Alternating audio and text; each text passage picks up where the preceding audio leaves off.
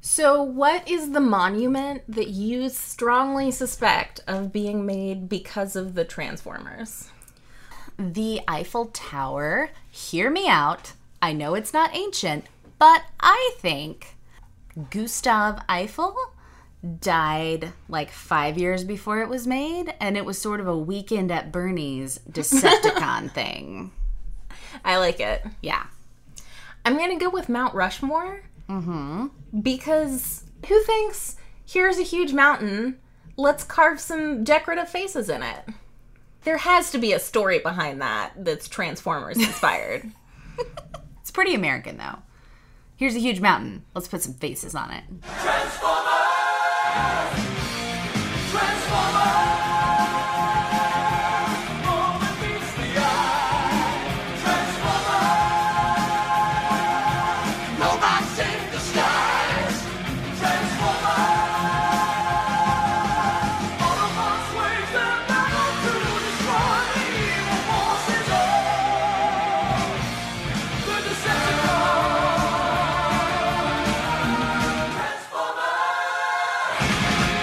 Hi, I'm Rose, I'm Hannah. and this is More is More, the Bad Movie Podcast.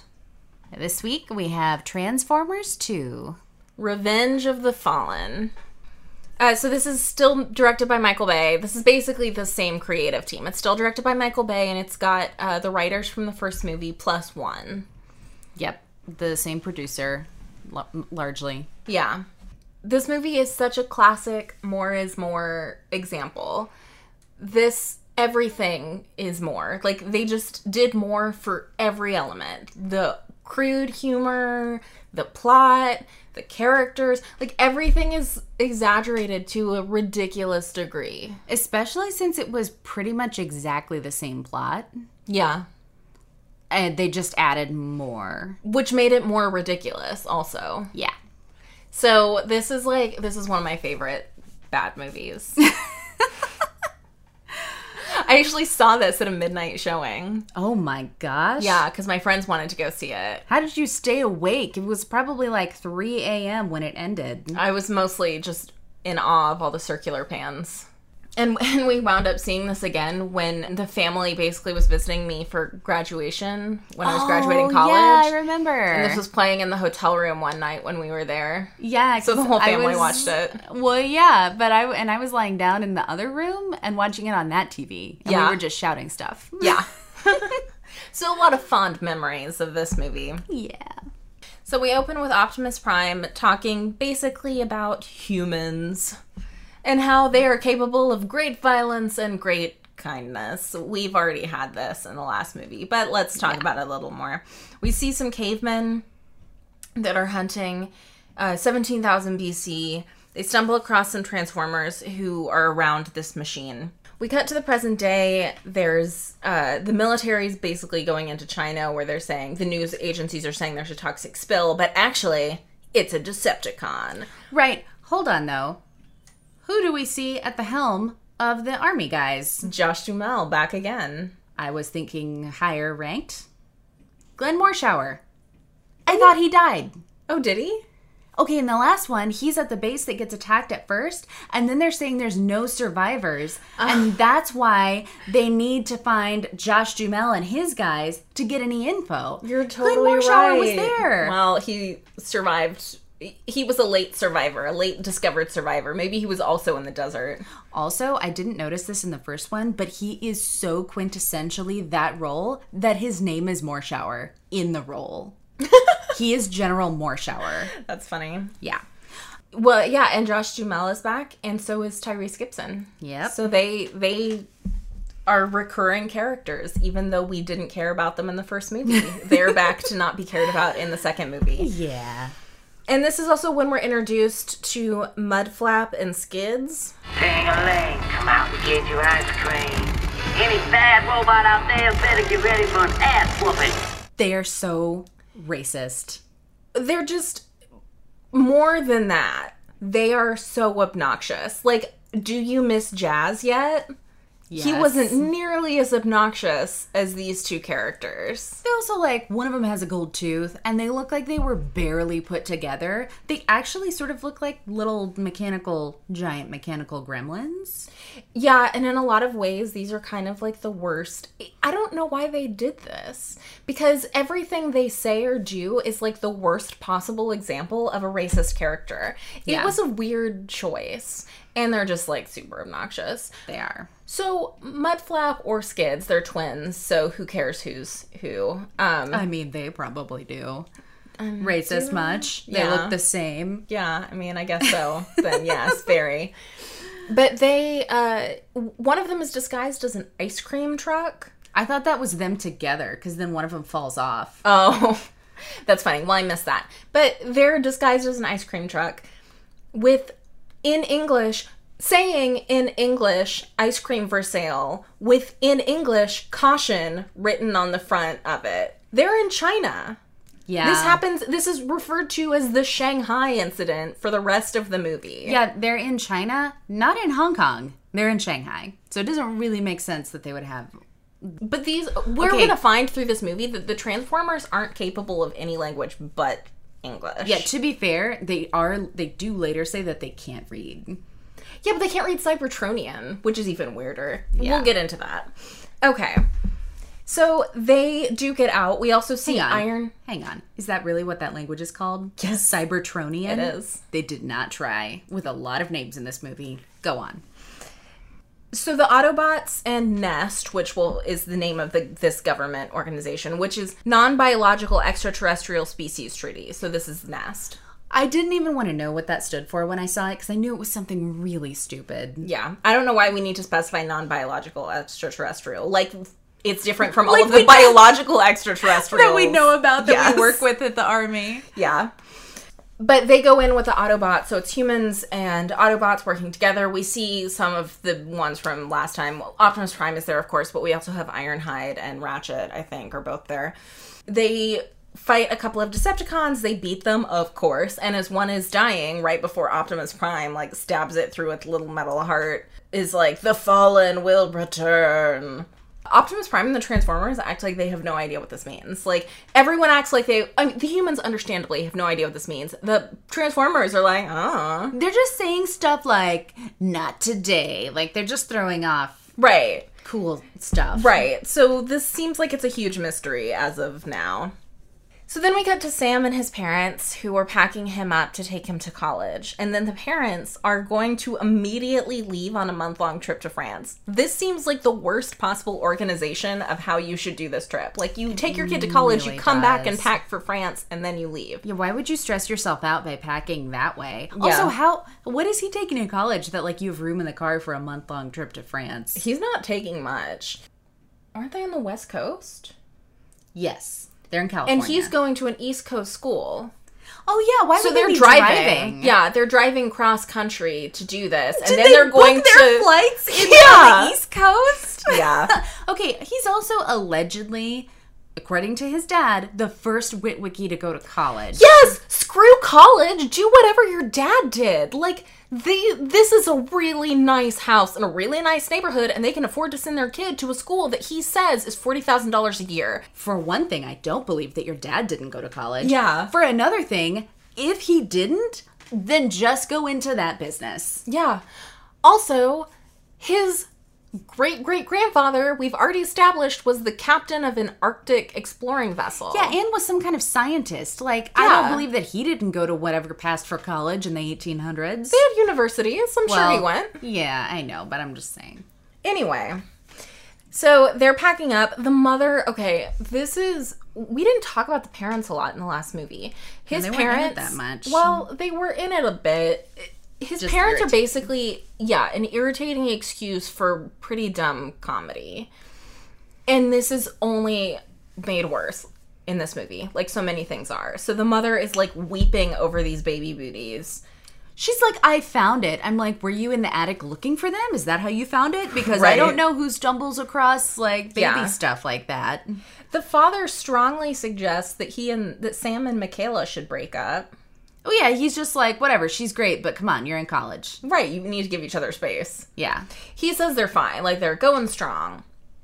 And to prove that, Michaela, who is draped over a motorcycle in her dad's garage, painting like a little devil Devil figure lady. on one of the motorcycles, she looks like the the centerfold pinup. Like Yeah, you know what the worst part of that shot is though? She thought she was only being shot from the face. oh, that's awful. Yeah. Well, yeah. So It's pretty classic Michael Bay though. No, it is. There's a reason she wasn't in any of the other movies. The reason more explicitly is because she badmouthed him in interviews because she hated him so much, but it is related. Yeah. Well, and she's um, painting this thing, which it looks like it would be easier to do squatting in front of the bike rather than draped over it. She's so good she doesn't have to look at it right side up. yeah.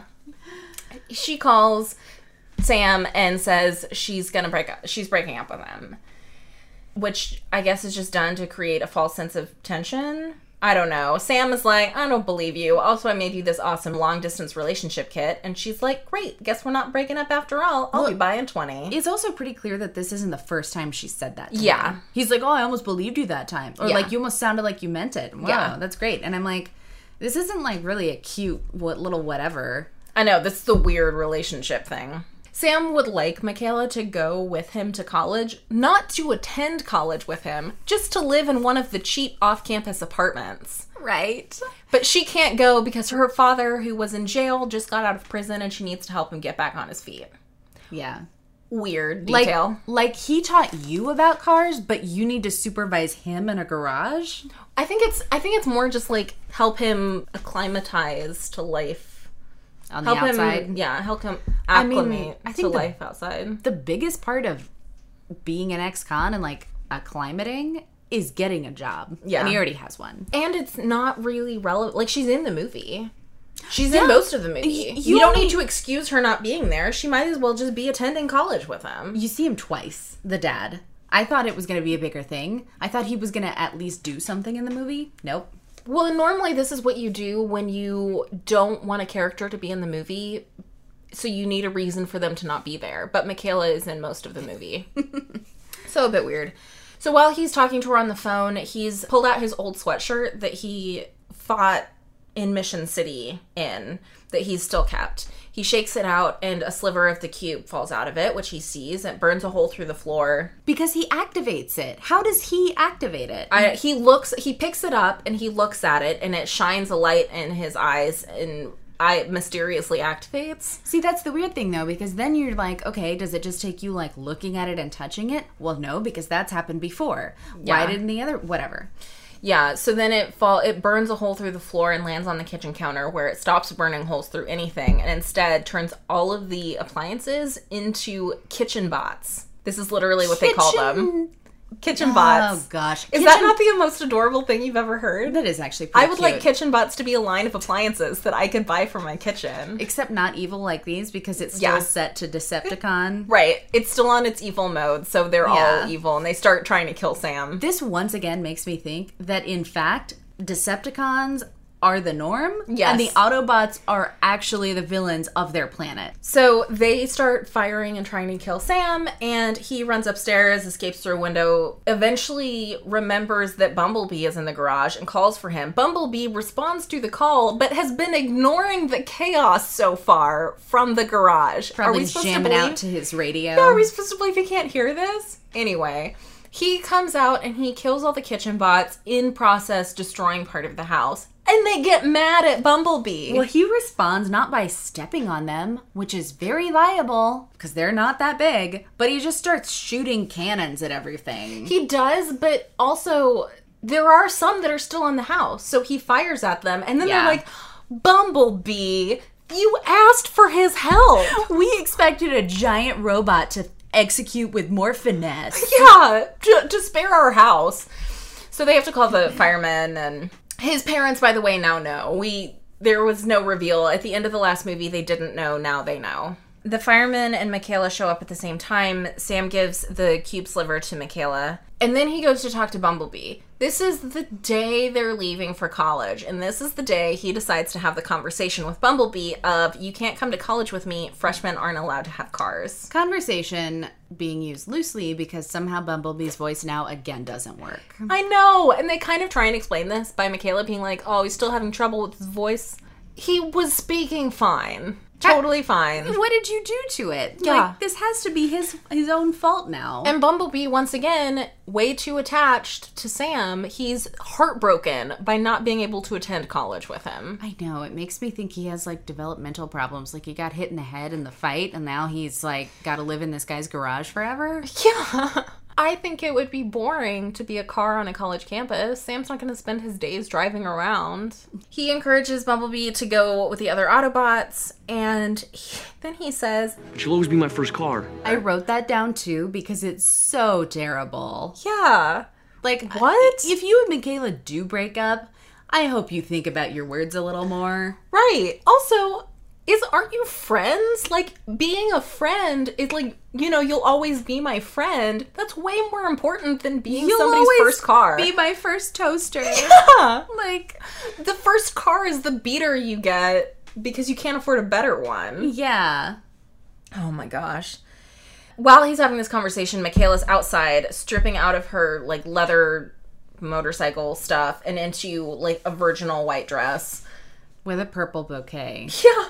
The bouquet was weird. The dress is weird enough. Like, seriously. Why did He's she- gonna be fine with you wearing hot motorcycle leather stuff. Right. But the bouquet is weird.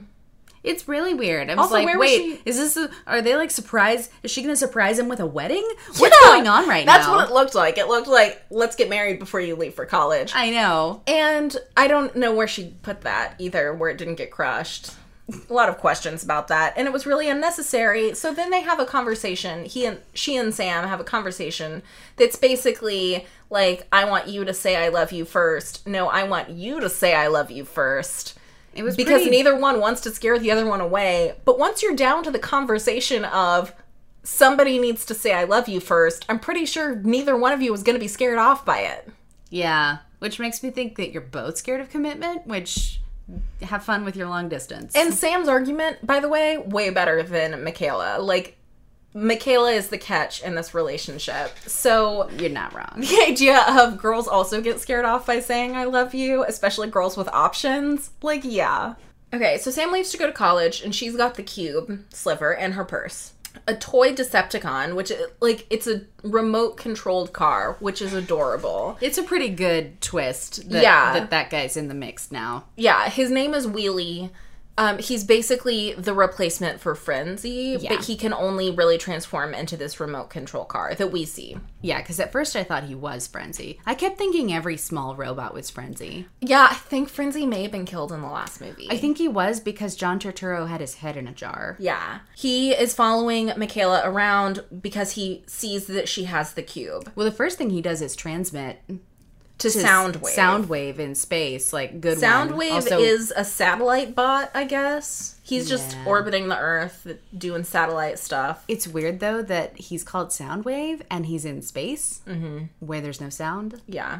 Also, Soundwave is, you know, it's funny because in the last movie, the Decepticons were the ones with all the cool names, but like now we're getting to the Decepticons with less cool names, like Soundwave. And Sideways was one of the Decepticons that was killed in the first scene. Sideways is a dumb name. It's pretty dumb. So we get back to the soldiers. They've come home with the various Autobots and also some dead soldiers. Um, so, what better to juxtapose the flag wrapped coffins with the humorous antics of Mudflap and Skids?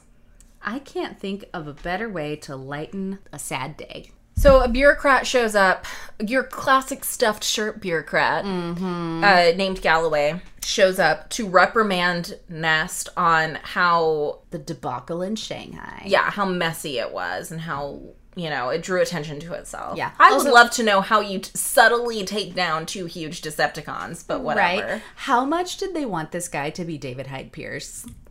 That's funny. I didn't see that. I did, especially in a scene at the end. I was Okay. like, oh man, this guy. That's funny. Yeah, it's it's his whole thing is weird because he's like, no, you know, we don't even think that this is a good idea. Like, we want you guys to leave, maybe. Like, we're thinking about asking the Autobots to leave. But then it's like, when has the U.S. ever given up weapons like that?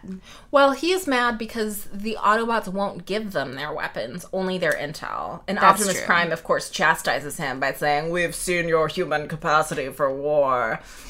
He actually, the point that he makes that's a little bit valid is that they think that the Decepticons are only because the shard is gone. They're, the Allspark cube is is gone.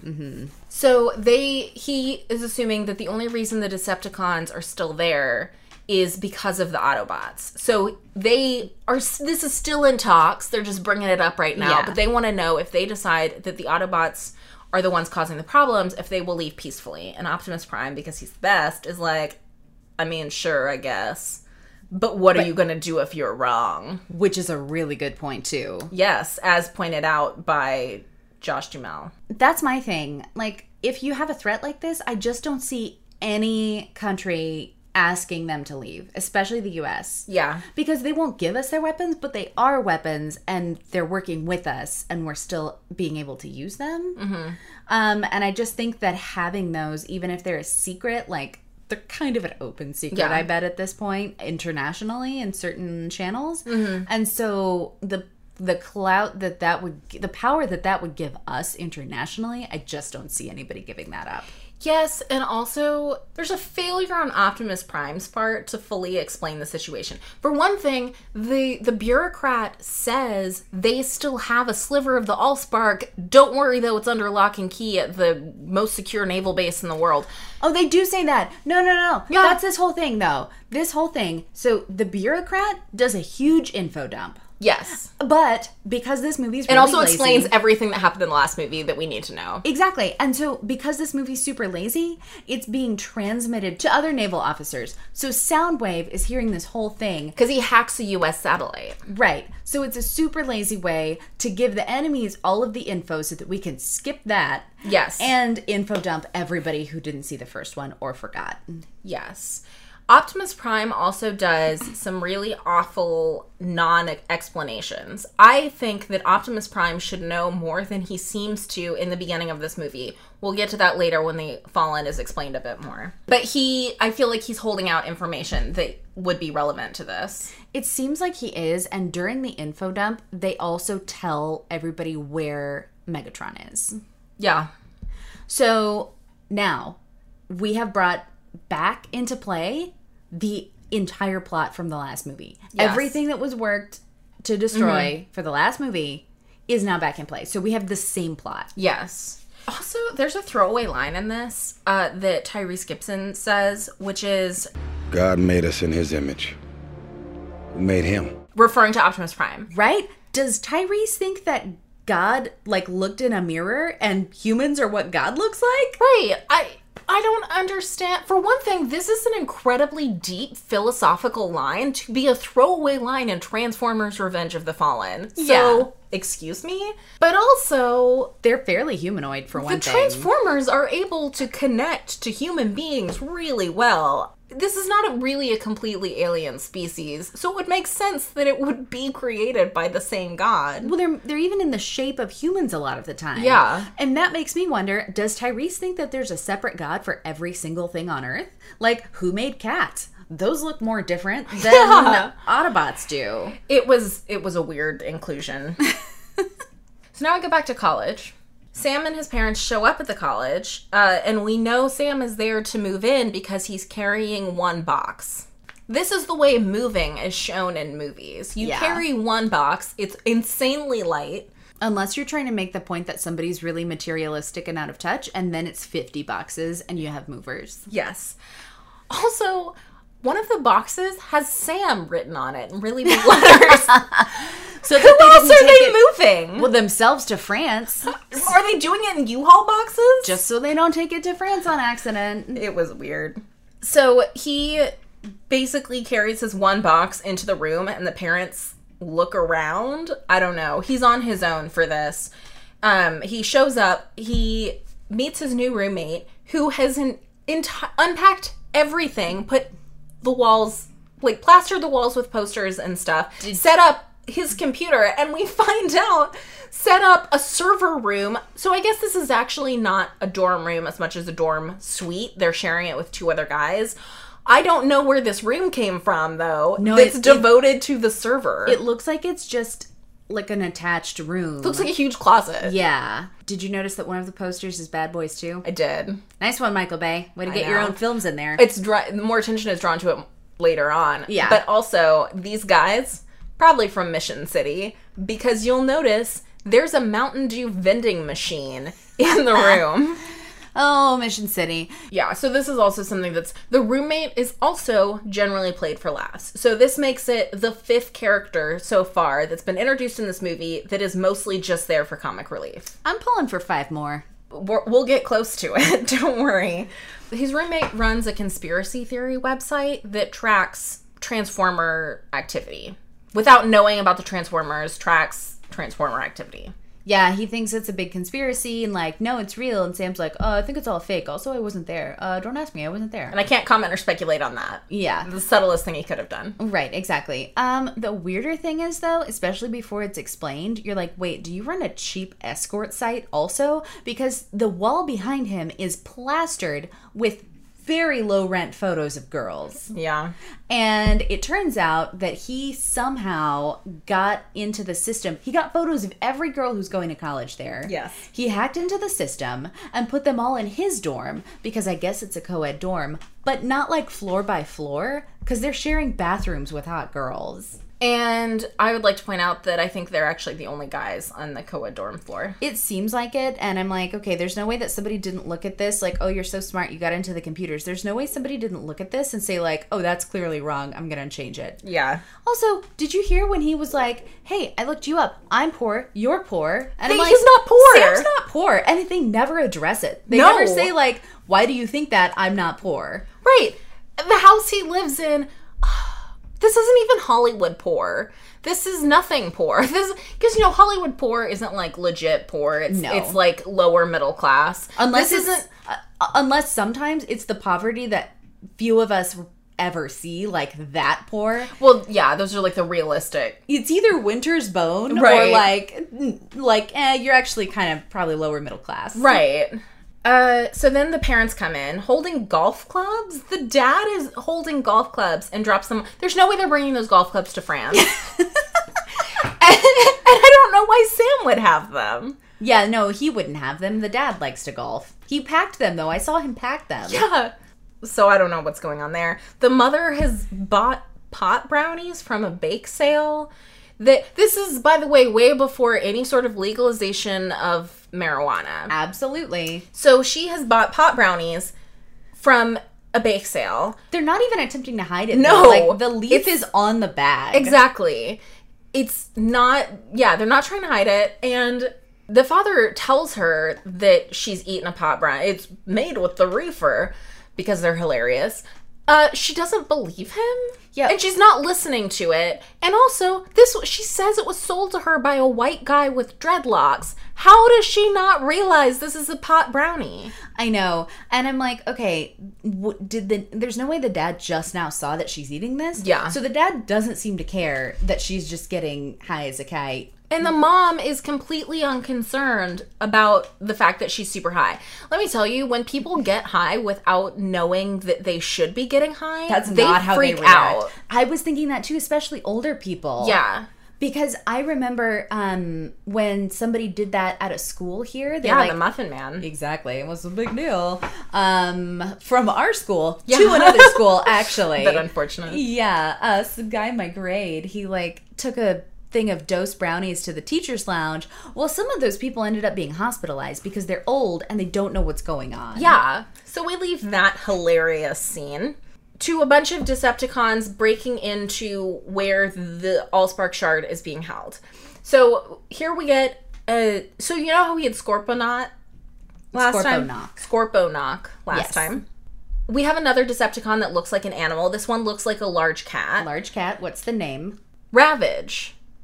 Oh. Scorponok was a super cool in a really dumb cartoony way name. And then the cat is named Ravage. Yeah, I was excited to hear what the name was. That's not.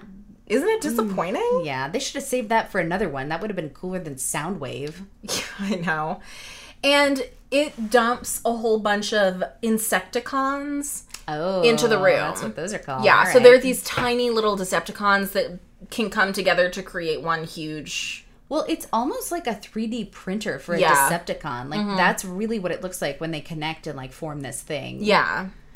And so they dump a bunch of those into the room with the Allspark. They steal it. There's a shootout with soldiers because why not? But they steal the Allspark, and that's what's important. Now we go back to Sam. Sam, first night in the dorm, I think, pretty sure, first night in the dorm, is attending a frat party with his Yeah. roommates. It's weird, though, because I didn't realize that frat parties were just, like, open to anyone. I don't think they are. I don't think they are either. They're open to girls. well, yeah. I don't think they're open to any guys that want to go. They're not, and I don't know why they would be having one like the first day. of I know they're move-in. throwing a rager. Yeah. Also, he said he says he can't stay for very long because he has his first web date with Michaela. Who is waiting for him at that moment? So it's like, wait, did you guys not like? ju- Yeah. is she not aware that there's a time difference? Yeah. So his roommates are dancing and everything, and he starts seeing visions of these crazy symbols that are Cybertronian. He starts writing some of them out in frosting. This girl interrupts. Rosie Huntington Whitley, Yeah. hottie Victoria's Secret model, who is now getting married to Jason Statham. Actually, Oh, that's interesting. She is crazy aggressive. Oh my goodness! Like yes. she's not going to take no for an answer when she's hitting on Sam, and Sam is saying no. rape culture much. No means no, Rosie. Well, I know. Sam is portrayed as being a huge nerd always. In what universe are we believing that this is happening? I know. Nothing suspicious about this. But that gets interrupted when somebody says there's a yellow Camaro on the lawn. Bumblebee has shown up.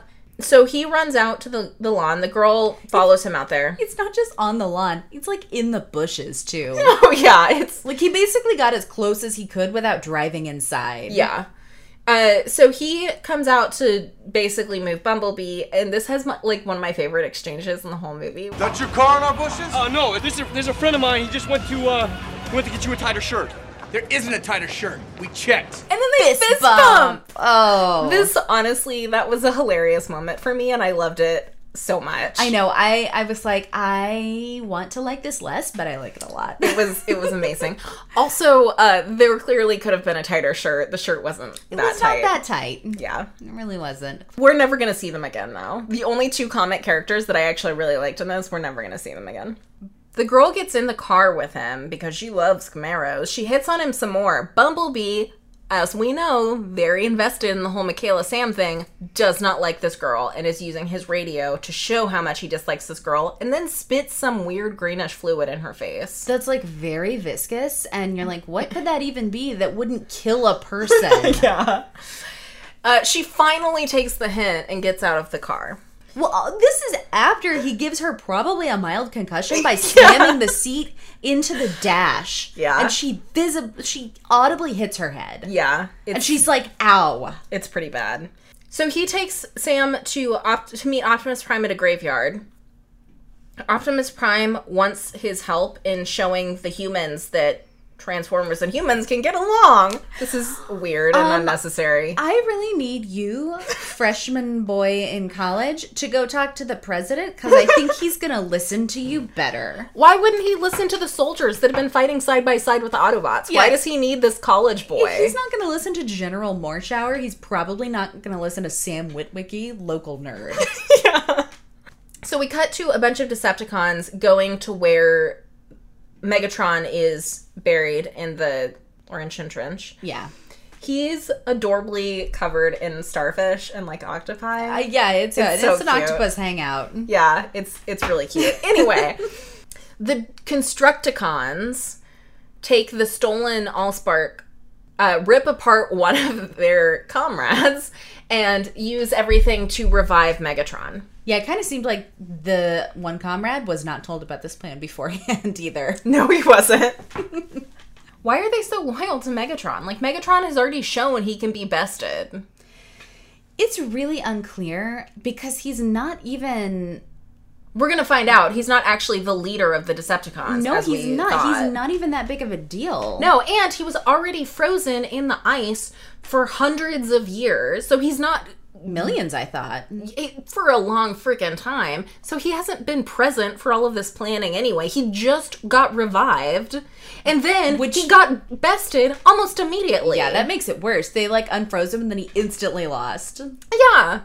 I don't know why they're so intent on reviving him, but they do. He then flies in like spaceship form out to this lair where a bunch of Decepticons are, a bunch of Decepticon hatchlings, and also I guess it's just the general Decepticon hangout.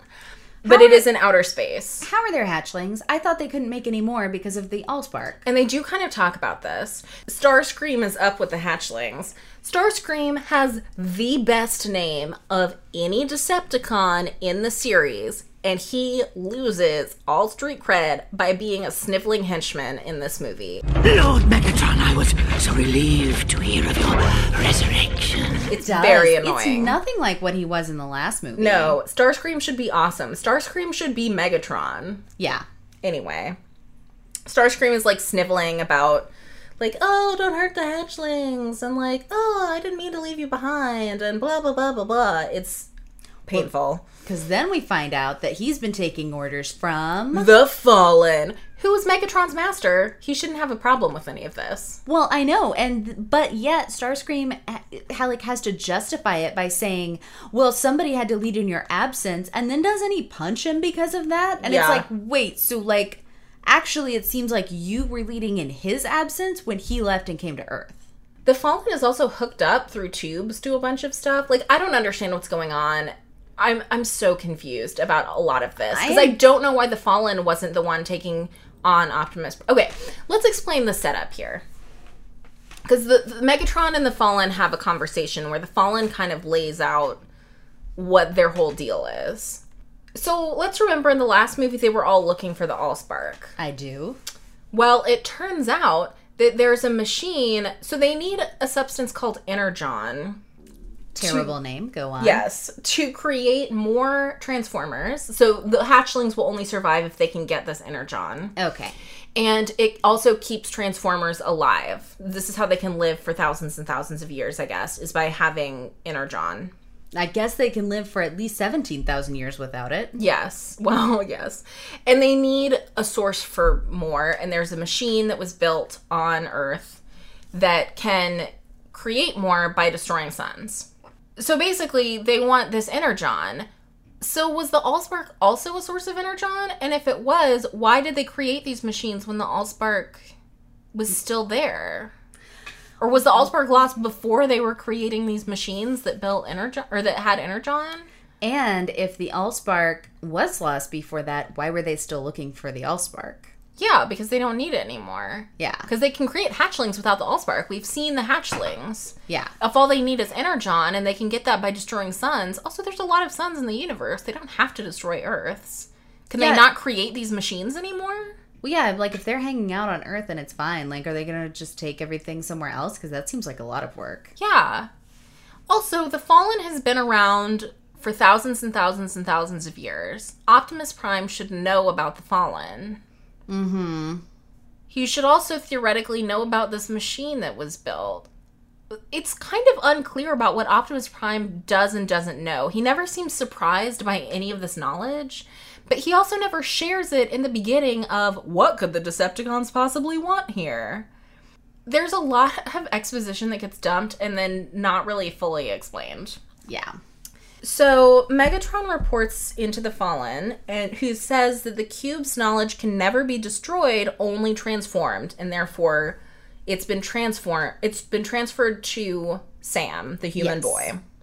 Uh, also, we get the knowledge that only a Prime can defeat the Fallen. It's repeated many times in the movie Yeah. this seems like a completely erroneous conclusion. I mean, that's like saying that only like another heavyweight wrestler can beat, you know, the heavyweight champion. But if you actually had 10 guys with, you know, guns, they could also beat this guy. Right. It doesn't have to be one on one. Right. Or like what are the rules of combat here? I really feel like I don't know, a hydrogen bomb could probably defeat the fallen. Like it's it's just a weird or like 20 trans an army of Autobots. I don't know. This feels weird Yeah. but it's said a lot and therefore must be true. We cut back to school. Sam is attending class with the most pretentious astronomy teacher ever of all time, who's played by Rain Wilson. Dwight from The Office. Yes. Also, there's like apparently some kind of sex appeal cult, personality cult around this guy. Which is bizarre because, once again, played by Rain Wilson. how would this guy, if he does have that kind of personality cult around him, why is he teaching 101? Yes. Like that doesn't happen with those people. And it's also the first day of class. Yeah, in how- 101. How, does everybody like? Did these girls go to this school on purpose to be eating like ha- bitten into apples that this guy rolled across across the floor at them? So, this is our sixth character. Yeah, While he is being obnoxious, Sam has more visions of Cybertronian, reads the entire book, and then starts babbling on about how Einstein's wrong and writing a whole bunch of things up on the chalkboard in Cybertronian. Uh, so he, you know, gets kicked out of class. He calls Michaela and tells her what happened. She's mad about the date, but he's like, nope, not important. We have to focus on this. Yep. It happened when I touched the cube shard. So she says it's in her safe. Wheelie he- hears her talking and uh, goes to break it open, but he steps in a mousetrap and then gets beaten up by Michaela. he is handily hilarious. foiled by stepping on two mousetraps. Yeah, because that's that's the way this movie rolls. Also, apparently, they just decided to use glue traps and snap traps in this shop. Like usually, people use one or the other. They've got their bases covered. yeah, Michaela catches him and puts him in a box and then says that she's going to fly out. Uh, Sam is in his room painting symbols all over the cy- painting Cybertronian symbols all over the wall, including the poster of Bad Boys 2. bad boys too. Yeah. His roommate walks in with the very aggressive girl from the night before. They see the symbols. The girl kicks the roommate out and starts like aggressively coming on to Sam again in a really sexual way. She gets him into a compromising position where she's like on top of him on the bed right when Michaela walks in. But we see she has a metallic tail that's Yeah. going to spear him, right. So something's something's up with which this. is, I think, an excuse to have seen her underwear. Yeah. So Michaela walks in and sees them and gets super mad and leaves. So then the girl basically exposes herself as a transformer or as a Decepticon. For one thing, hardcore cheating. Like Yeah. hardcore. I don't appreciate this at all. Transformers cannot look like humans in such a real sense. We've seen that they can do little human holograms in their driver's seats. Yep. But this is nonsense and I don't appreciate it. And, And it's never explained, but also. never done again. No, and like, it's kind of implied that nobody else knew that she was a Decepticon either, because why did Bumblebee let her in the car? Yeah, because also, where did the human tissue come from? Oh my gosh, this Especially drives because me. she like melts it away and then like she has it again in another scene and like then melts it away again. Like, how is it even generating? yeah, like this is so upsetting. The tongue, by the way, never goes away. Like her tongue never goes away. Yeah, because when she shoots it out of her mouth and then it's like something else, like it's a Yeah, the tongue is always attached to the end of this little, sh- you know, thing. yeah. Second of all, I feel like this causes a lot of questions about why she was flirting so much with Sam. Yeah, why wouldn't she just try to capture him? Yeah. He, he's she's got him alone in the room together. This is you know this isn't the party where she's trying to like get into his life somehow. They're alone in the room together. She knows he can see the Cybertronian symbols. Like this is bizarre and it makes no sense. And it's only so that Michaela can walk in and see Sam in a compromising situation because then after she leaves, she immediately turns into a transformer and starts throwing him around the room I know. the roommate and Michaela walk in and see the Transformer and him. And then there's this chase scene where they're running away. The three of them are running through the campus as this Decepticon is attacking them. During this part, Michaela and Sam also have a fight about. Ah, we're broken up now. This is done. Right, about like, did you have to have her tongue in your mouth? Okay, Sam was never a willing participant in this, and Michaela refuses to believe this. Because she's like, oh, what? You couldn't fight off an 80 pound girl? We've already seen that she's a Decepticon. Yeah, We exactly. know that she's incredibly strong. Yeah. I It- just, yeah. Oh No, my it's gosh, this bizarre. conversation is so unnecessary to the entire thing. Once you see she's a Decepticon, that's it. We're done. Sam is clear, free and clear. I think you're forgetting that it's hilarious. Yeah, it's it's so funny. As they run away, uh, Megatron catches up to them in this warehouse, and he gets he grabs Sam. Michaela and the roommate during this entire scene are just standing up on a balcony, looking concerned. This is the most that they feel that they can do while Sam has been captured by Megatron. And he utters a tie from the two best lines in the movie. It feels good to grab your flesh. There's no explaining that one. But it, but it is bizarrely creepy. Yeah, well, it's very creepy. But it is a weird line. Yeah. There's this little. Decepticon that they call the Doctor, who Has a German accent for some reason. all evil doctors have German accents. All evil doctors are German. It's a well-known fact, which they learned when they were researching human, like what accent they would take. Oh, yeah, in their totally. human speech. The doctor somehow rummages around through Sam's brain and finds these images. This is what's known as magic. They say that they have to basically take his brain to get this information. Once again, magic. Optimus Prime arrives just in time to save him, though. So then there's a fight between Optimus Prime and Megatron, and then, you know, of course, some Decepticons and Autobots show up. Unfortunately, this includes Mudflap and Skids, but it also includes Bumblebee. yeah. so, and some other ones who will not continue on this journey with us, so we don't care about them, but probably like Ironhide and stuff. Megatron kills Optimus Prime in what shows that Optimus Prime is not as great of a fighter as we thought he was. Apparently pretty terrible. Also He just turns his back on. He knocks Megatron over and then turns around, turns his back on his enemy, and is like, "Sam, Like, I just want to make sure you're safe, Sam, and that you know to run away from this deadly Transformer fight." Yeah, could you real quick reveal your location? yeah, and so of course he's turned around, not facing Megatron, so Megatron stabs him through the back and kills him. right. They've moved by the way to a pine forest for this. And uh, that was Native American land.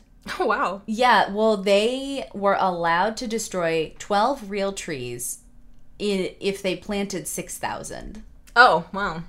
And it's interesting that they used real trees at all because some of the trees were not real. Oh, that's funny. Yeah, I was looking at it because I knew that, so I was trying to see which ones were real. And that, you, some of the dead trunks, you're like, not real, not real, Mm-hmm. not real. Yeah, yeah. but it probably helps to have the start be real and then just add That's on. Mm-hmm. what it was. I think at the very start, the ones that were falling over were real. Yeah.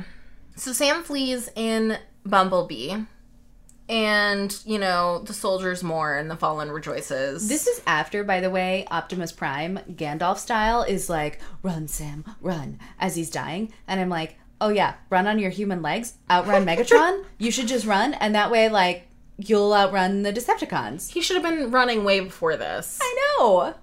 Megatron beats up Starscream for losing Sam. I just Starscream He's a is punching bag. And I, for one, feel bad for him. no. He's just trying his best. Fallen mobilizes the Decepticons through Soundwave. Uh, the Autobots and the Decepticons spend a lot of their lives being mobilized, by the way. They do. It's like their favorite thing. It's one of their hobbies.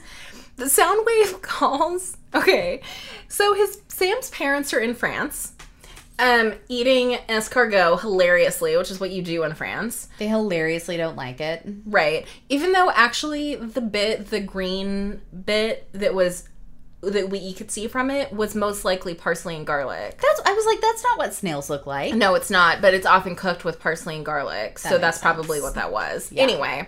So he calls up Judy Whitwicky, his yeah, good on his cell pal. phone, and then says in the least human sounding voice of anyone ever, "Where is the boy?" But hang on, Judy tries to answer in French, and she is the only American person that has never been able to think of the word bonjour. She says bonsoir. yeah, she can't think of the word bonjour. Yeah. Are you kidding me? Well, and bonsoir is harder French. It means good evening. I know. Yeah, so as She's- an American, it's much more obscure. She starts it and she's like bon bon uh bon bonsoir. Yeah. And I'm like, are you serious? And ironically, French tip for anyone out there who cares. The French, when they're answering their cell phone, it's literally the only time in France you get to say "allo." Oh, I like it. That's how they answer phones, and you never get to use it at any other point. Anyway, I don't know what Soundwave was trying to get. Like, did he really think they were going to be like, "Oh, let's let me tell this weird voice where our son is"? well, that was Plan A. also, where would how would they know they're in France, which you can tell from the cell phone? He has a limited budget, and sometimes you have to try the cheapest option first. But they quickly moved to Plan B, which was much more expensive. Right, which is then that the Fallen basically takes over all TV stations and radio, whatever, like everything. And Because Megatron says no more disguises. Yes. We're going to reveal ourselves. Everybody's going to know about us. which the Fallen does, he says, you know, your governments have been lying to you. We're an alien race and we're evil and we're going to destroy you unless you give us this boy, Sam Witwicky. So his they- face is everywhere. They show his social security and his passport, so his identity is def stolen at this point. But I would just think that that was a huge prank if I saw that on TV. well, it, it was a little weird. They also, did start climbing on big buildings in big cities, though. Like they did actually. yeah, they, reveal they also themselves. started doing some random destruction around the world. Yeah. Um, I would like to point out though that the Fallen is speaking in English. This goes along with the ice cream truck thing of like I'm pretty sure they only know English. When they are broadcasting around the world, we mostly see them in America, except when we see the Arc de Triomphe in the background of one of the Yeah. shots, and he's still speaking English on the TV. Yeah, right.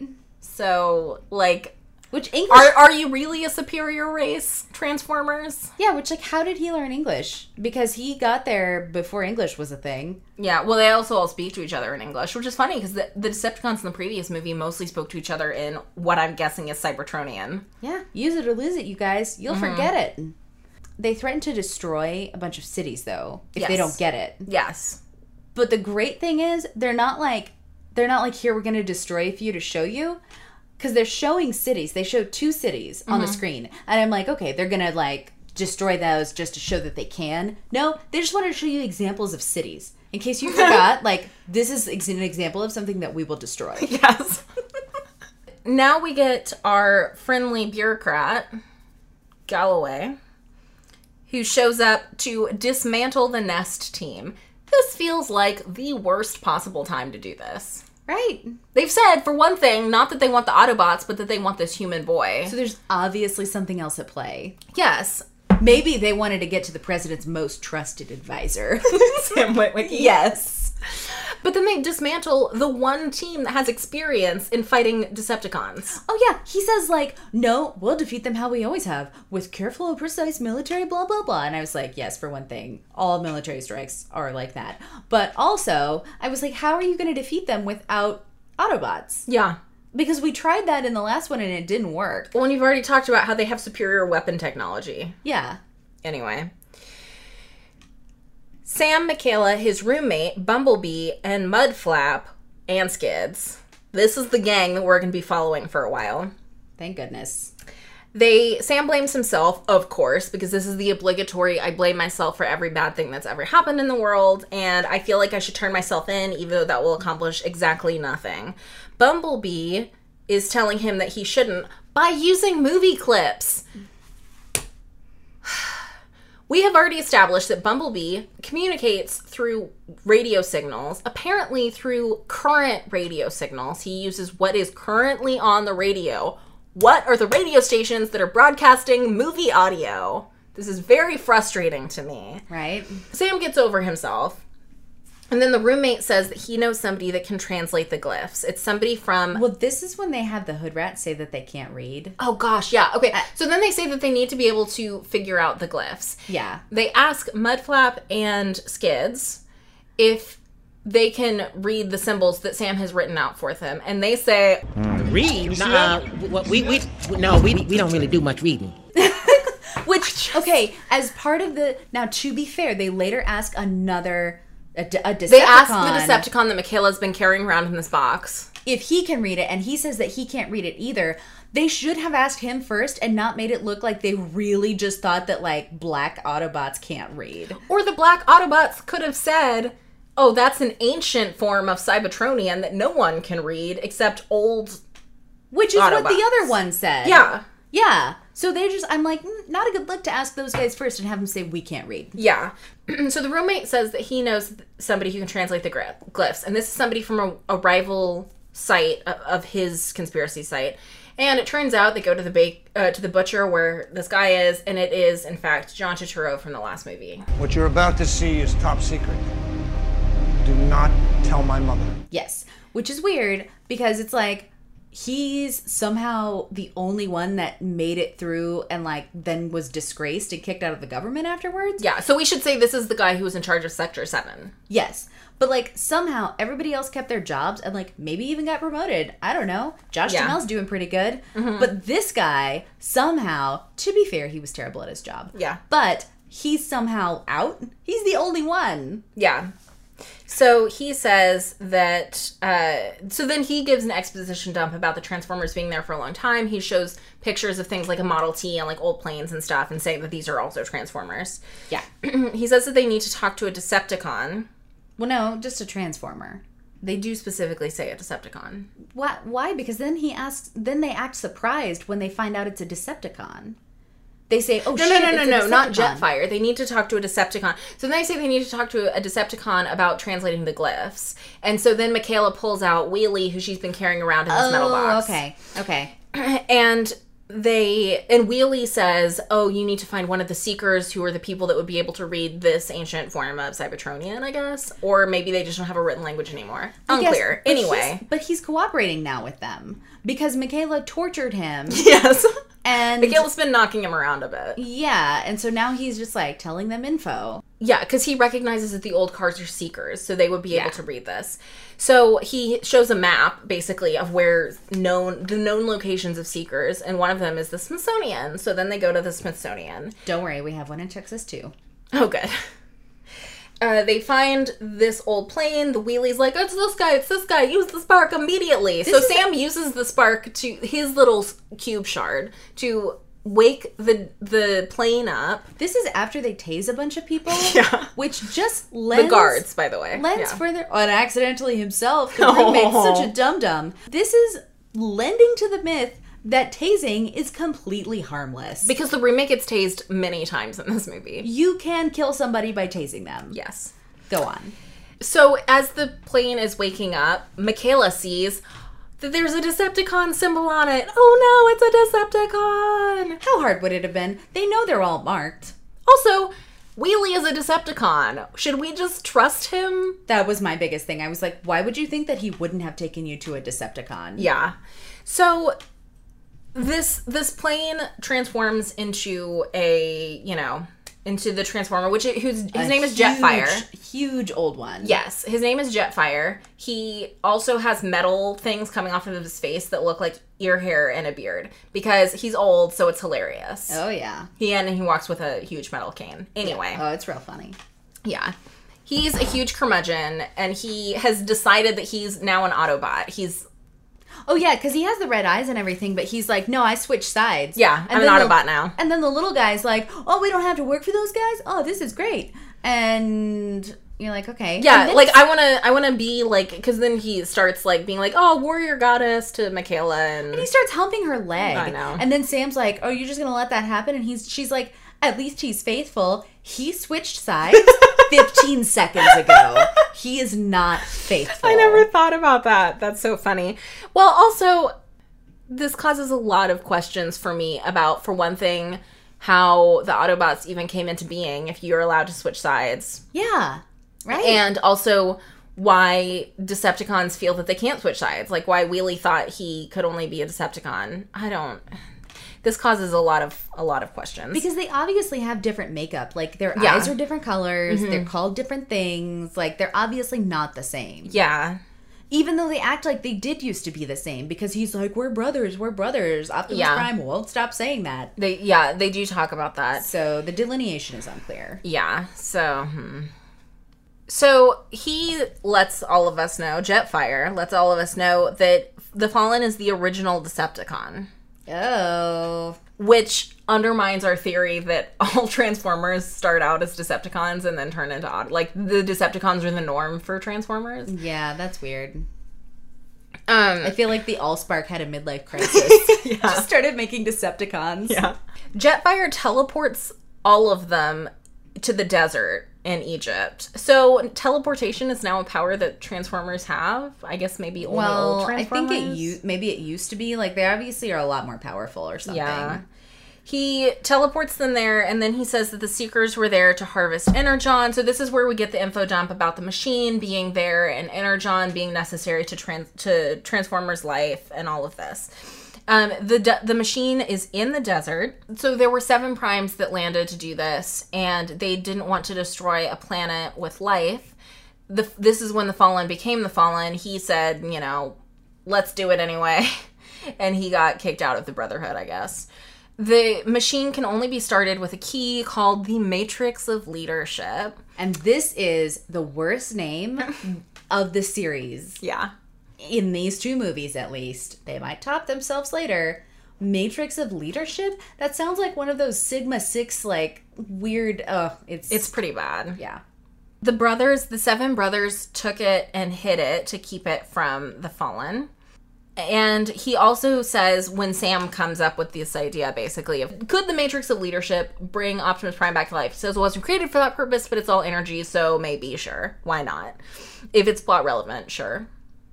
At this point, does the Fallen know where this is? Does he have the runes that tell him where it is? Because I thought that I heard Jetfire say, and the Fallen knows where it is, and if he finds it first, then we're in trouble. And I was like, did you just say finds it?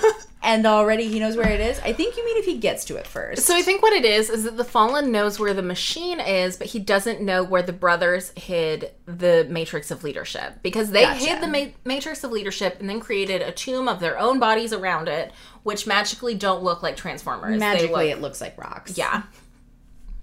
And what they need to find is the Matrix of Leadership. Yeah. Also, apparently, the Transformers have lost all the technology that allowed them to build these things in the first place. Yeah. I mean, that's not that. Again, a similarity with people. There's a lot of stuff that we don't know how to build anymore. A lot of medieval churches and stuff. Yeah, but like, why can't they build? I don't. It, it unimportant. Okay. Not a robot scientist, Rose. I don't have your answers. Yeah. Okay, so Sam calls the soldiers to have them deliver Optimus Prime's body to where they are in Egypt, in the desert. The Decepticons, so, but while he's going through the city, there's these facial recognition, like, you know, b- run by the government, these facial recognition video camera software stuff that recognizes Sam's face. So, through that, the Decepticons find where he is. We cut tonight. Sam and Michaela are snuggling. I have no idea where they're bunking down for the night Right? In the open air, no blankets, just gonna but sleep also here. really high up somewhere, like on Oh, a yeah. scaffold. I don't know where they are, but they snuggle and argue about Sam not saying that he loves her yet, even though it's clear to everyone that they both love each other. Whatever. Okay. Yeah. But while they're doing that, Sam is looking up at the stars and he fi- figures out because he read his entire astronomy textbook up front. He figures out that the clue about they were, you know, given Jetfire gave them a clue about where the machine is located. He figures out that the three kings in the clue is actually Orion's belt, so he figures out that it must be the mountains of Petra. So then we cut to the soldiers. The soldiers are going to deliver Optimus Prime's body, but they need to get rid of the, the bureaucrat. So they fake an alarm on the plane and then strap a parachute to him and basically shove him out in the most unsafe way possible. Like they get him to set his parachute off while he is still in the plane. There's so many ways that he could have died. Yeah. There's a reason that they don't let you do that by yourself until several jumps in. Yeah, because he's never done this before, but they're like, oh no, VIPs first, no one can go with you, and off you go. Yeah. So Optimus Prime was killed in America. Yes. The soldiers have been ordered by the US government to take Optimus Prime somewhere else in America, I'm pretty sure. Oh yeah, yeah. Sam is the one that calls and tells them to take him to Egypt.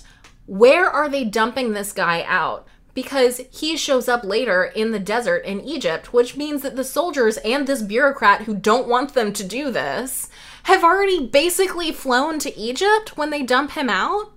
Right? He's just like on this 14 hour flight and doesn't know where to. Yeah, I'm. I don't understand what's going on. Meanwhile, Sam and everyone show up at the pyramid where the machine and the tomb is located. They uncover the tomb behind a wall, like a picture, like a fresco on a wall, or whatever they call frescoes in Egypt. They find They probably have an Egyptian word. they find the matrix, you know, being held by the skeleton of a prime. Oh. which apparently isn't capable of being revived. No one ever attempts to revive these primes. It's too old. uh, versus Jetfire, who you know, sprightly, sprightly and young. Okay, so they find the Matrix, but as soon as he picks it up, it turns to dust, little metal dust. Mm-hmm. Michaela says it's hopeless, but Sam has faith because he collects the dust in a sock. And then the Air Force drops off Optimus, so they go over to meet him. But of course, the Decepticons are already on their way. So this is the last 40 minutes of the movie basically. Um it's not going to sound like that from the description I give. Imagine a huge super duper long fight between the Decepticons, the Autobots, soldiers with Sam and everyone caught in the middle, including Sam's parents who have been brought out there by Decepticons. Yeah, they got taken and then it never came up until right now. Like they never tried to use them as a bargaining chip until right now. They just show up. Yeah. and they're they're never really in any danger. It's it's weird. Anyway, a whole bunch of the Constructicons form one huge Decepticon called Devastator.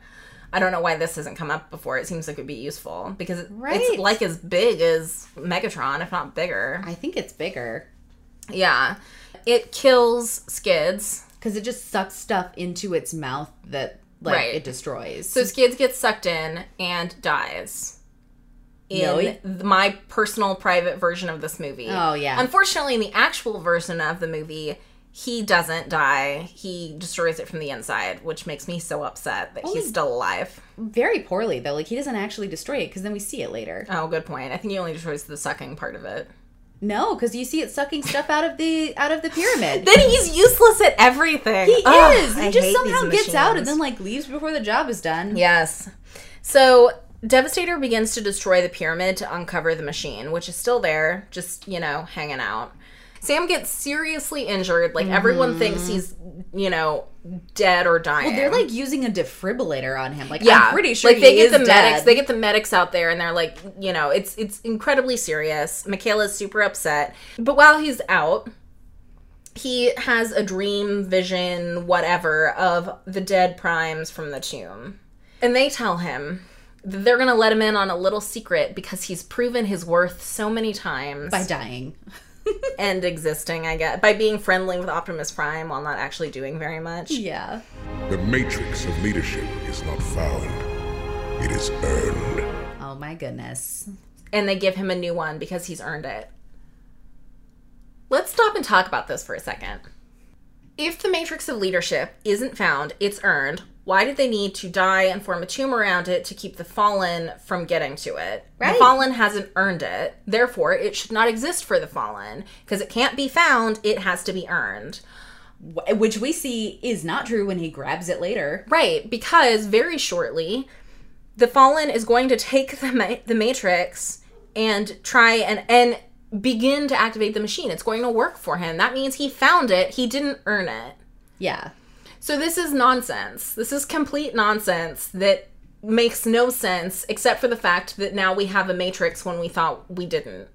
This makes me so angry. This makes no sense. Maybe Even it's- within the rules of its own universe. I'm willing to accept this weird dream of the dead primes that actually physically turns into a matrix of leadership.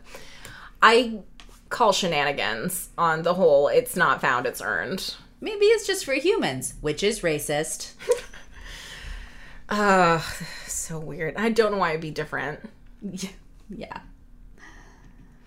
Uh, anyway, while Michaela's crying over Sam's body, she says she loves him because that was really a subplot that I needed wrapped up. Well, then when he comes back, he says, I love you too. And I'm like, so I love you actually means less when the first time you say it is when somebody died and then Yeah. when that person comes back to life. Yeah. Like this is not a good test of whether you actually love each other. Exactly. So Sam merges the Matrix with Optimus's spark. by stabbing him with it. Yes. uh, then the Fallen takes the Matrix and activates the machine, which thankfully needs a few minutes to warm up before, you know, it destroys the sun. I think it's weird that this matrix is not like the Allspark. Like, it doesn't get all used up when you jam it into somebody. Yeah. It's just still there for taking. But you know, the Allspark didn't get used up either because there were two shards of it left over with Clearly. energy in it. Can't trust Sam to do anything right. No. Jetfire gives Optimus his parts. He basically kills himself so that Optimus can have some of his parts to defeat the Fallen. it's really creepy, though. This, they introduce this thing like, oh, this is great now. And I'm like, hold on. They can cannibalize each other's parts and make themselves better? How is this not happening constantly? yeah. It's really creepy. It, it is a bit weird because it does make you think of like why couldn't they take you know like Jazz's voice box and give it to Bumblebee? Yeah, or like all of Jadz's other parts and give it to Optimus Prime. Like, this could have happened Yeah. a long time ago. Yeah, it's I don't know. Right, so Optimus fights the Fallen, and of course the Fallen is killed. Hang and on. Megatron is Hold on. Other best line in the movie. Tied with it feels good to grab your flesh is when Optimus kills the fallen, he rips his face off and he says, "Give me your face." does he really? Yes, he does. It's weird. Oh, that's so funny. And I, I, I do want to mention that Jetfire does have a line that I really like a lot. My father, while he was a wheel, the first wheel, do you know what he transformed into? Nothing! But he did so with honor! That was really funny. And then they ruined the scene by having him fart out a parachute and fall over. But the line is hilarious, even though it doesn't actually make any sense It at all. doesn't, but it's so funny. Yeah. That's also like saying that my grandfather was a leg. Yeah. Like that's not really how it works. Oh man. So Optimus kills the Fallen. Uh, I guess we're going to maybe assume that this is for realsies, even though Megatron was brought back before. But let's just assume that this actually means something. Well, we know it does because Megatron is still alive at the end of the movie, and that's all we really need. even though he had a boss that was way tougher than him, apparently, Megatron is still the ultimate villain of the series. Okay. Uh, so he's dead. M- Megatron is, I guess, debating to himself whether he should go try and kill Optimus when Starscream whispers in his ear, Not to call you a coward, Master, but sometimes cowards do survive. and then they both run away together. Yep. So, ugh, anyway. Optimus then narrates the. This is a really abrupt ending at the end. Optimus sends a message that I'm not really clear what it's about, and I'm not really sure who he's sending it to, other than it's the closing narration, and he's Yeah. sending it to space? He just says he doesn't want their history to be forgotten, which okay? Like are you sending it to all of the Autobots that aren't there right now? Also, the world hasn't been destroyed. There's plenty of people to remember what happened. It's bizarre. I don't. Yeah, very unclear. And Sam is finally ready to start college. We see him attending class, and then it closes with another Linkin Park song It does. as the credit song. Well, and then it actually mid credits, like when the, the mood shifts, they switch to yet another Linkin Park song. Yeah, That's and they level actually one. and they actually get a music credit in this. They Um, did. Yeah, as the with Linkin Park for the music for who the music was done by. Yeah. Yeah, so that's Transformers 2 Revenge of the Fallen. It is in so many ways one of the worst movies I've ever seen. It's terrible. Also, can I ask why was John Turturro climbing the pyramid? Yeah.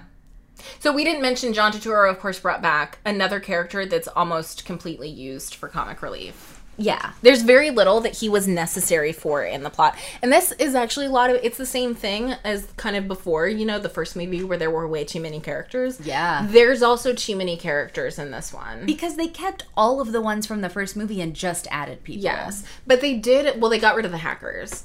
But they did at least And his dog washing friend. Wonder what that guy's up to. I know his friend from high school that we never see again.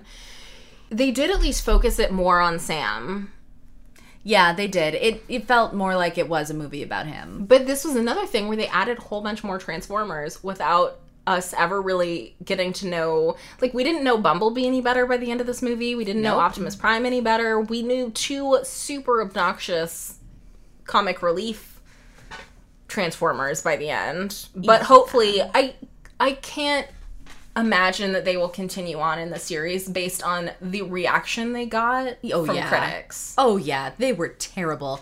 Who how did that even get past anybody? How did they see that and they were like, yeah, this is great. It's going to play really well. because this is also after the creation of the character Jar Jar Banks. You know, like I know it's a different exactly. franchise, but haven't we learned our lesson? It's not 1987. yeah, I could not get over though how lazy it was that they just brought back the plot from the first movie by Yeah. reviving everybody. yeah. They were like, "Oh, the Allspark's still here, and now Megatron's alive." It does undo like the whole purpose of the first movie. Yeah, and I guess the Allspark only like works in its full capacity when it's whole, which doesn't seem to don't- make sense if it says that energy can't be destroyed. Yeah. then it should have been in the shards because then it was transferred to Sam.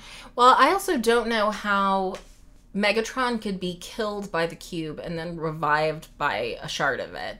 It- Yeah. This feels like one of those things where you fry a computer and then but then you just plug it in to a gentler energy source and it turns back on. like that's not the computer's dead. The computer's gone. No energy is going like no amount of electricity is going to bring it back. Yeah, This movie was also a huge success. The budget was 200 million and the box office was 836 million. Oh my goodness. Well, I see why there are seven. Yeah. So we've run a bit long cuz this is this movie is so filled with logical inconsistencies and obnoxious characters that we couldn't help ourselves. Uh, so we're going to keep this pretty short at the end. And let me just say if you think that we, you know, had a lot to say about this movie, there was so much more that we didn't could even have talk been about. said. Yeah. So, you know, if you like this type of movie, definitely go see this one. We'll be back with the third Transformers at a later date. But next, Highlander, a classic. there can only be one. There can only be one. And if you want to see Sean Connery in like a 16th century pimp suit trying to do a Spanish accent, this is for you. Also, stars, co stars, the amazing Clancy Brown. So that's what's next on More is More. For more of our podcast, go to moreismorepodcast.com. To contact us, write us at moreismorepodcast at gmail.com.